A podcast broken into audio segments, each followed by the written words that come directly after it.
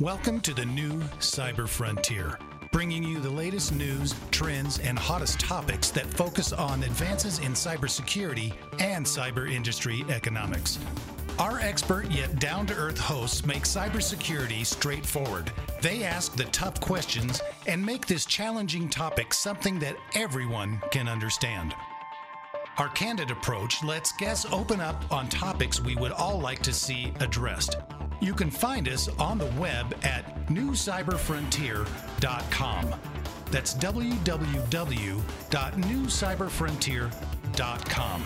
Now join today's host as he introduces the topic for today's new cyber frontier. Welcome back, everybody. My name is Sean Murray at the new Cyber Frontier. I'll be your host today. Uh, we have a special guest with us, all the way from Los Angeles, E.J. Hilbert. E.J. Hilbert is the managing director for the cyber privacy practice uh, at CNM LLP. Welcome. EJ Holt. Thank you. Well, I appreciate you having me on today. So no, it's awesome that you could uh, to could join us, and, and our listeners will be intrigued with you know your background and and um, you know some of the contributions that you have. You know, having said that, why don't you give us a little bit uh, about your background? Who are you? Where you come from? And um, you know, what are you doing today? I'm gonna, I'm gonna try to break this down into the smallest chunk possible. I have a very eclectic background. Um, I began my professional career, if you will, as a high school teacher uh, in Southern California in history and science, as well as a coach in uh, cross country, basketball, and baseball. Um, I then left teaching and was working for the company that creates the black boxes in aircraft. And then I left there and became an FBI agent in cybercrime and counterterrorism. Um, very linear path, you can tell all the way through. Uh, did a lot of uh, very cool things in the FBI, given that they had um, this was brand new. People don't realize that the FBI did not actually have a cyber division until 2002, and I had joined in 1999.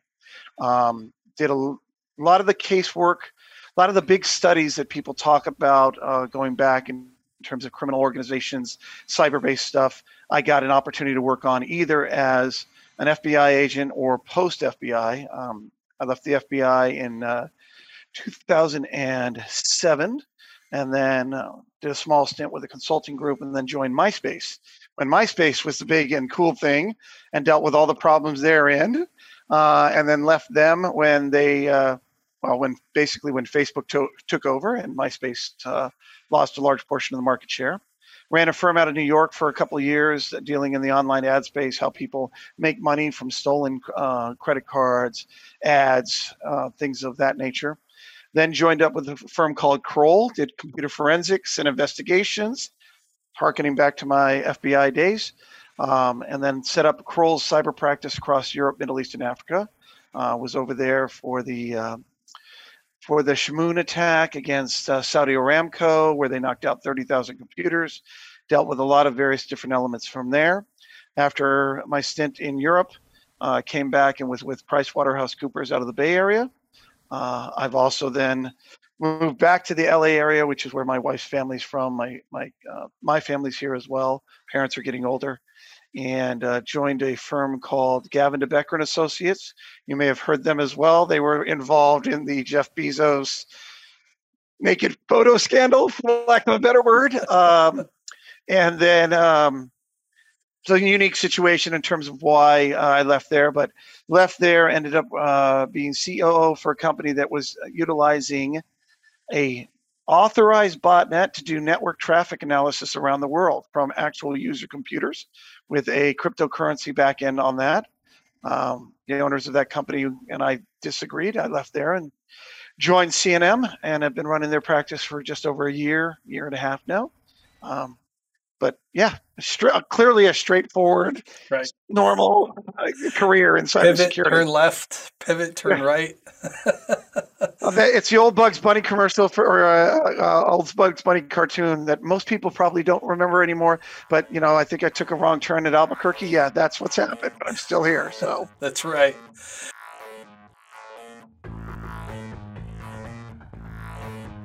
Cyber Resilience Institute helps build strong cyber communities designed to prevent members from attack. Like building a neighborhood watch, it takes coordination and a sharing community to protect our identities and valuables in the virtual world.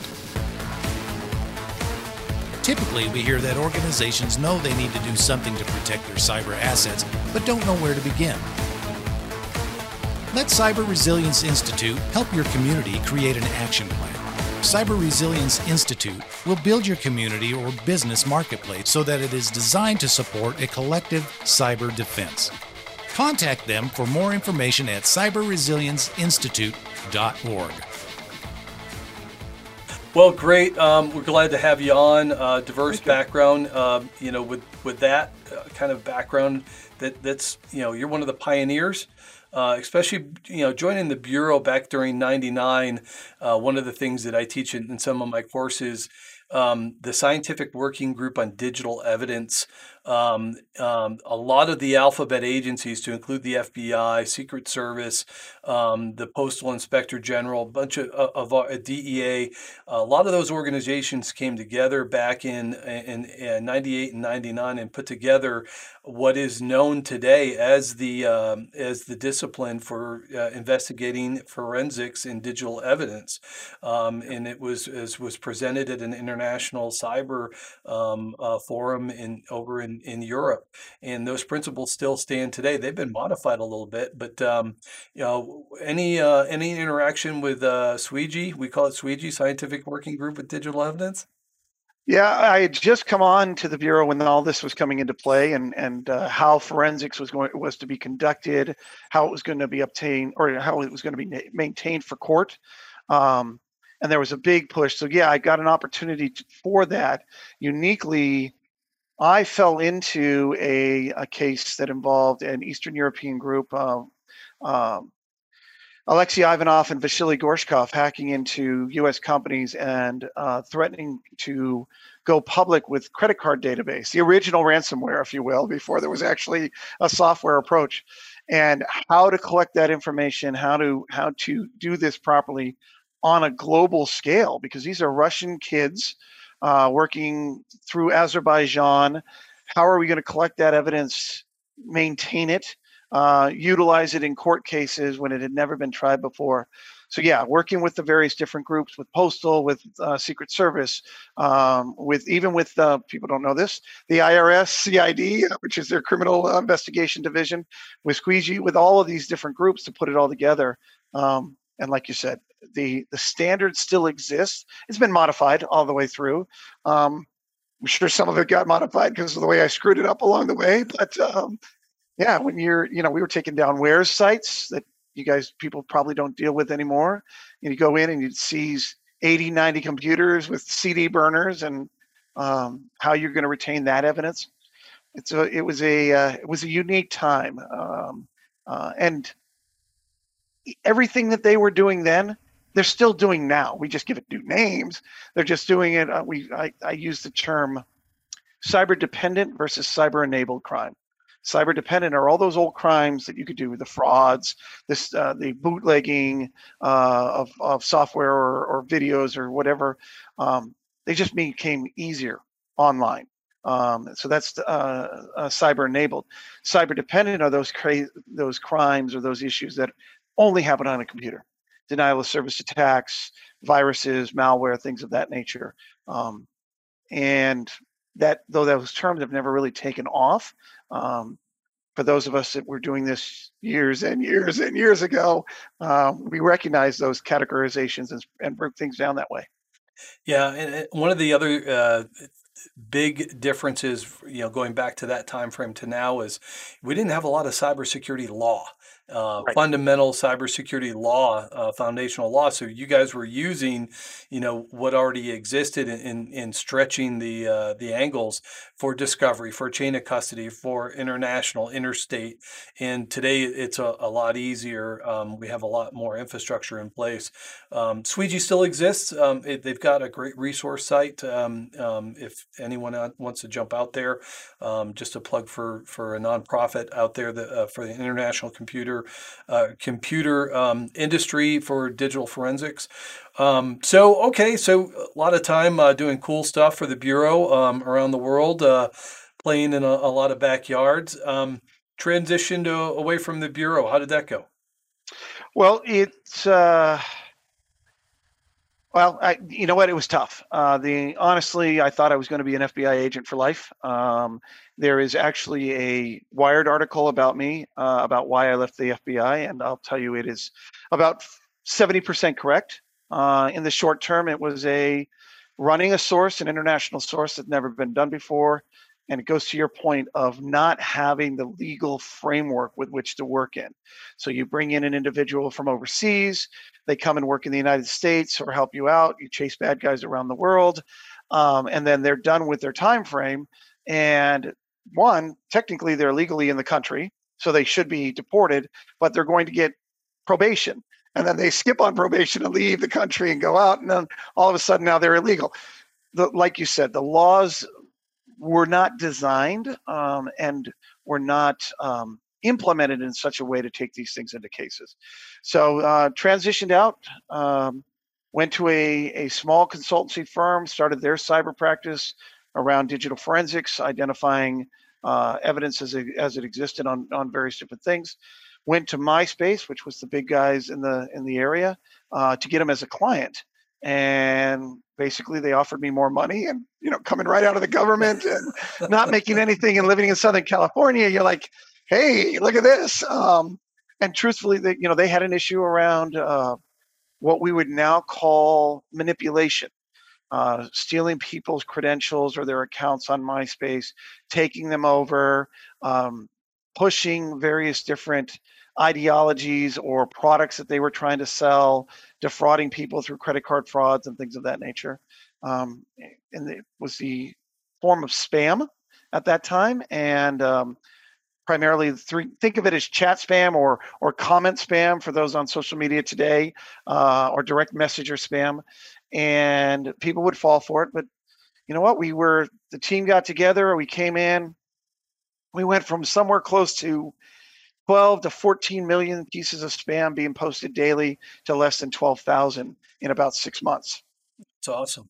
Sued the big guys that were responsible. Um, and here's a concept for anybody out there. If you ever get caught, brought in and say, hey, we need you to solve this problem, negotiate in your contract that you get a percentage of whatever you win in lawsuits against the bad guy.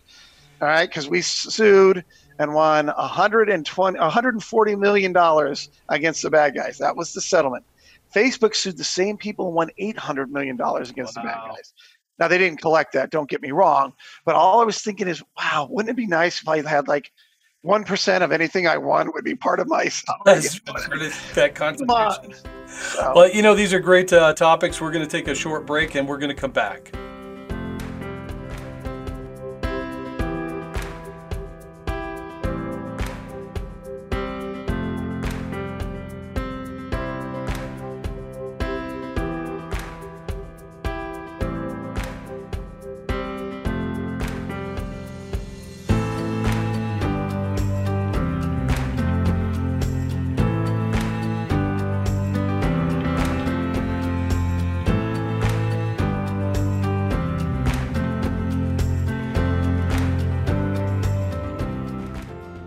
Welcome back to the new Cyber Frontier. We are on with uh, uh, EJ Hilbert from CNMLLP, uh, based out of Los Angeles. Um, great, colorful background, uh, a pioneer. I'm going to continue to use that. That's that's the way we say uh, we're not old. that's a nice way to say that we're not old. But uh, you know, growing up with the technology, actually flying the aircraft, as we would say it in the Air Force, while we're building it. Um, and uh, you know a lot of that experience you pull forward um, you know on the commercial side yeah we start getting paid we call it the dark side when you leave government and uh, you finally start making some money. Um, so so what are you doing today? Well nowadays i uh, i work with a company like i said cnm llp um, and we it's a small uh, consultancy firm here in the los angeles area but we have offices in new york uh, San Diego, San Francisco, up and down the coast on California. And really, we do three primary things, or me and my, my team and I. Um, and I'm one of those guys who still likes to keep his hands dirty and get involved in it. Um, uniquely, when I was with Kroll a number of years back, my my uh, team in the lab were far better and far more efficient than I were Uh, I was, and they'd I'd come in and they'd see me sitting at the stuff, and I'm running, you know, FTK or EnCase or whatever, and they'd wait for a few minutes, and then they look at me and go, "Look, EJ, you're far better at dealing with, you know, the governance and the investigation. Let us do this. Just go away." So I'm still dirty. Uh, I still get involved every once in a while. I'm just not as good as I used to be, by any means. Uh, my team deals in. We deal a lot in privacy. We deal a lot in CCPA, the California Consumer Privacy Act, uh, helping people understand what that means, what's involved there. We do cybersecurity assessments um, with true feedback. Uh, a lot of assessments are out there and say, well, you don't have this, you don't have this, you don't have this. They'll go against a framework, uh, be it you know a NIST or a or an ISO or a CIS. Um, but one of the elements for my team that is required is if you're going to make a recommend, recommendation, you have to give very clear recommendations. This is what you need to do in order to do this.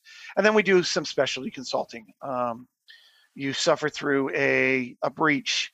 And yes, there are thousands of firms out there right now that'll do incident response work for you. Um, I like to do incident management. Um, yes, somebody can come in and do the forensics and tell you what's happened, but how do you manage that? How do you deal with law enforcement if you need to? How do you deal with outside um, uh, vendors, contractors, things of that nature, investors in some cases? How do you do internally? So we do a lot of that work um, and just help people see this. Uh, my goal is to is to educate. Uh, if you're calling me, you're calling me because you have something going on and we'll educate you and tell you what's going on. And, and oftentimes, people doubt me on this, but oftentimes we'll tell people they don't need us.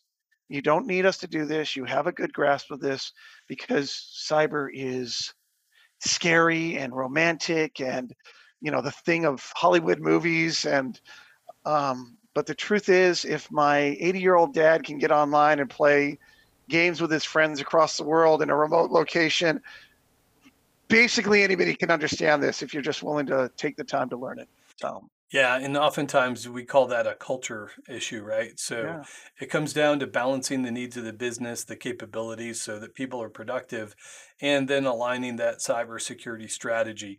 Um, you know, when you when you you know you talk about uh, you know what it is uh, going in you know that's that level of integrity uh, to go in and and not use the the new terms of cybersecurity just to go in and generate revenue. It really is a partnership and that should be a perspective for um, someone who's considering a consulting firm who uh, for mssp or, or a consulting uh, firm to come in and help you with your strategy. Um, yeah the integrity to be able to come back and say you know you have all the resources here. Don't spend the $45000 to implement this framework over here. When you have a person here that you know we can uh, we can spend some time training them in this area here and then that person becomes more valuable they're already part of your organization so that provides a lot of uh, credibility uh, as well. So uh, it's great to hear that we have partners out there in our industry that are still doing that. Yeah, I mean, I actually got a call from a, a, a person this morning who had been quote laid off from given the COVID situation and was asking about you know where do you go or what's next and um, you know this is a this is a billion dollar multi billion dollar business in cybersecurity and privacy. And everybody is getting into it. There's not a there's not a consultancy firm out there that I've heard of that doesn't have a hand in cyber um, somehow.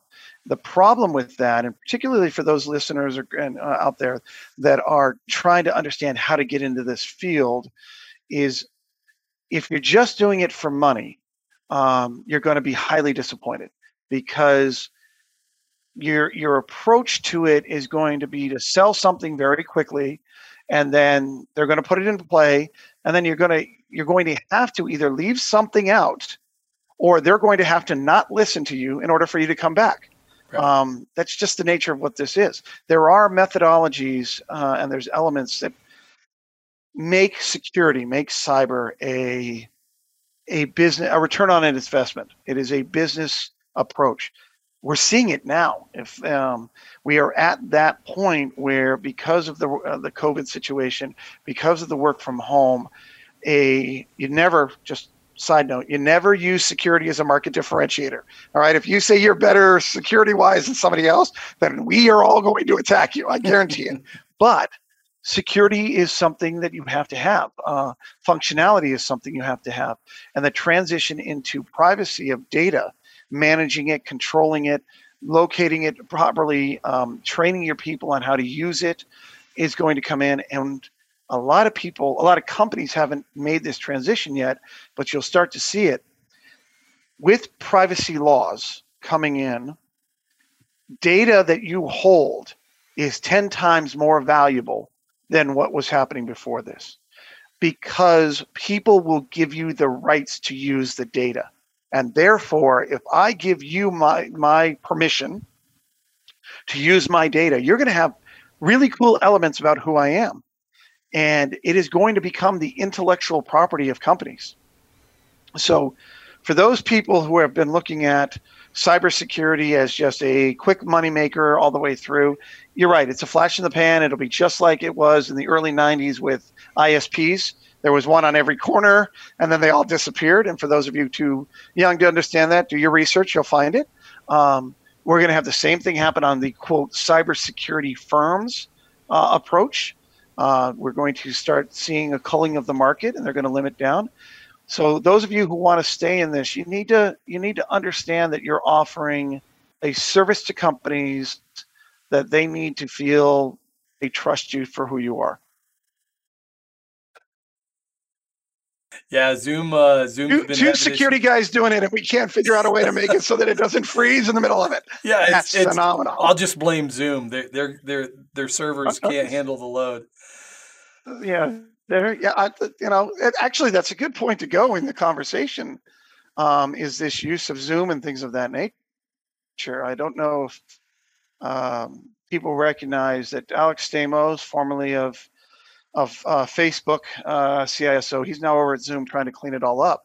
But um, if you're if you're monitoring this uh, environment at all, something to consider is the fact that you're now seeing uh, Facebook and Microsoft and Amazon and Cisco, they've held back. They've waited to see where the pitfalls were in this kind of new environment, and now they are going to be pushing it hard with their their uh, video monitor, their video conversation pieces and video uh, connection ideas, and um, it's going to be a whole new market. So, just something. Yeah, you know, um, I'm sure you, you know you're out there in California, uh, 30th of March. Um, you know, Dist- U.S. District Court of Northern California, uh, privacy lawsuit, class action against Zoom um, for you know a lack of consent, lack of disclosure, uh, selling uh, privacy information off its platform to Facebook and other outlets. Uh, uh, about a third of its traffic going through China, and you know I think what's been uh, kind of amazing though is the quick response for Zoom to address the issue instead of pushing back, right? And so, to your point, I think some of the other platforms are, are taking note of that. Um, the Zoom bombing, you know, hey, you know, not only uh, uh, uh, does Zoom have some flaws and vulnerabilities that maybe the application um, uh, should have been uh, looking at, uh, they've addressed a lot of those issues. They continue to do them and push those updates out but you know the responsibility of the organization to adopt new technology whether it's zoom or anything else guess what? You've got to configure it. You've got to secure it. You can't just you know deploy stuff and and just to meet a, a business need without considering the other aspects of it. And that's where you know firms like yours come in uh, as a consultant to, to, to help that organization out. Um, it just it, it, proves back to your point of yeah. um, of, of it's a collaboration. It's a it's a it's a partnership yeah, and to your point there, I mean, I, I'm not, I'm not throwing shade or, or knocking Zoom at all. They, you know, they were a, a startup that came into play. They did what everybody else did, you know, in order to monetize what they were creating, uh, utilizing the opportunity to sell data and elements therein. Um, and to that exact point, the CEO stepped forward and said, "Made mistakes. Sorry, uh, we did it. Uh, we're doing the best we can to fix this all up." And and they're going around. But it uniquely it ties to that you know you the the class action lawsuit that was filed, and even going back further to your conversation about not having real cyber laws. There are very few cyber laws uh, that that denote how or what must happen in order to protect data or what will happen to you, what the penalty is when that happens. The truth is, right now, there are only truly two in full play. You've got GDPR in in Europe, uh, the the uh, General Data Protection Rights Act, that has a penalty up to four percent of a company's um, annual revenue. And then you have uh, CCPA, the California Consumer Private Privacy Act, which also has. There's one in Nevada, there's one in Maine, there's one in Ohio, there's one in New York hasn't finished theirs yet, uh, Washington. But the CCPA says if you do not do this, um, and I'll explain this in just a moment, there is a true penalty for a minimum of $100 up to $750 per person or the Attorney General of the state of California can sue you for $2,500 uh, up to $7,500 piece of information. Side note that people should should be aware of uh, that most don't think of. Under CCPA, the Attorney General of the state of California has to decide if there should be an enforcement action. All right. But we have a thing in California called PAGA, the Private Attorney General Act. And under this, private attorneys can act on behalf of the Attorney General of the state of California. So the Attorney General can say, look, you did something wrong, and I'll explain what it is because it, it, this is very important. It comes back around. You did this wrong. We don't have enough people to sue you. So we're going to let law firm XYZ sue you. And whatever XYZ gets out of you, right, we're going to take 30, 40, 50% for the state of California. They're going to take their 30%, and the rest of it will go to the consumers. So there are already firms lining up to sue uh, various different companies, Zoom being one of them, but there's a, there's one against Salesforce. There's about 10 currently that I'm aware of.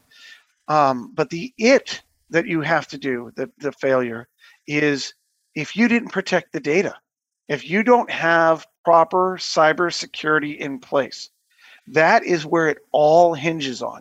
If you suffer a breach or data is shared improperly or um, or users do not consent to the use of it, that's where all of these lawsuits come into play. Uh, it is the foundation for all of this.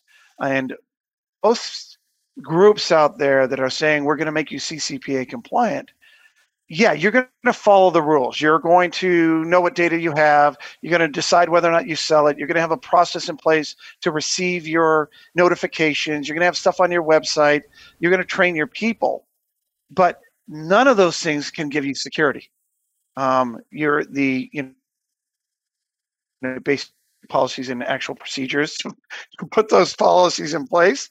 Um, your standard level security, and California uses uh, the Center for Internet Security uh, top 20 um, critical security controls as kind of the basis. Ohio's using the same thing, I understand. But those 20 actually map to NIST. They map to ISO. They map to pretty much every other guideline out there. My point in all this is penalty. Um, you know, Facebook loses a million records, which would be very easy for them to do. The minimum penalty under the law is a hundred million dollars. That's the minimum penalty under the law. If that doesn't inspire you to put some security in, I don't know what will. Yeah, excellent points. Um, you know, in, in, one of the other pieces to it too is, in, and people don't realize it that uh, that this California Privacy Act is an international law. It, it applies to anyone around the world that that conducts uh, business with a California citizen. But to to a, another point um, that I want to uh, point out before we close out here is, you know, uh, we had Margie Graves, uh, Deputy CIO for the U.S. government. Um, so she was out here in Colorado Springs at Small Business Development Center um, conference last year. And one of the things that we, we talk about is yeah, if I'm a business or small business and I'm doing, you know, almost everything's online now, right? So um, I have 50 different privacy laws that I have to understand and comply with, as opposed to one national privacy law standard, such such as GDPR or or you know Canada's uh, version of of GDPR, and um, it, it just makes it difficult to, for everyone to understand in the, the compliance piece. Bring it over to the insurance companies. Insurance companies said, cyber insurance? Hell, we don't know what that is. Free money. Then they started to have to pay out. Now that due care, that due diligence, those clauses are written in um, to your insurance policies. You know, we've uh, uh, we've come to the end of our, our, our broadcast here, our podcast. Uh, we're talking to EJ Hilbert from um, uh, CNM LLP. He's the managing um, uh, director for the cyber privacy uh, practice for his firm. Um, it's been great having you on board and, and, and sharing with our listeners. Any parting thoughts? last thing that people should know is um, we didn't really touch on this, but in this COVID environment, in the world we are in, look, we're all, all going to get through this. It's going to come back around, but do not expect life to be exactly the same. And I'm not talking about face masks and and hand washing and so on. We should be doing the hand washing anyways. I'm talking about the way we interact with people, the way we utilize technology going forward, start paying attention to where you're giving up your information. That is a val- valuable commodity, and you should not be giving this up for free. So uh, life is going to change. Um, read Ernest Cline's uh, Ready Player One original version if you've never re- read it. Uh, we're real close to that kind of approach in terms of schooling and things of that nature. Uh, but again, we've got to put our privacy and maintain our data while we're doing something of that nature. That's a great point. Great way to end the, the podcast. Um, uh, EJ Hilbert, thank you so much for contributing to our podcast. Our, our listeners will be appreciative. Um, you know, EJ Hilbert uh, on the new Cyber Frontier. My name's Sean Murray. I appreciate everyone hanging out with us today. Thanks again, EJ. Gladly. Thank you for listening to New Cyber Frontier. Remember to follow or like our post and circulate each new show to your networks. We keep you informed, bring you the latest news, explore new trends, and find the hottest topics. With New Cyber Frontier, you don't have to be a computer or cybersecurity expert, just get plugged in. We encourage you to get involved. Tell us what topics interest you and join our mailing lists. You can find us on the web at www.newcyberfrontier.com. That's newcyberfrontier.com. Check out our previous interviews and please let us know if there are any topics that you would like to hear discussed. See you next time on New Cyber Frontier.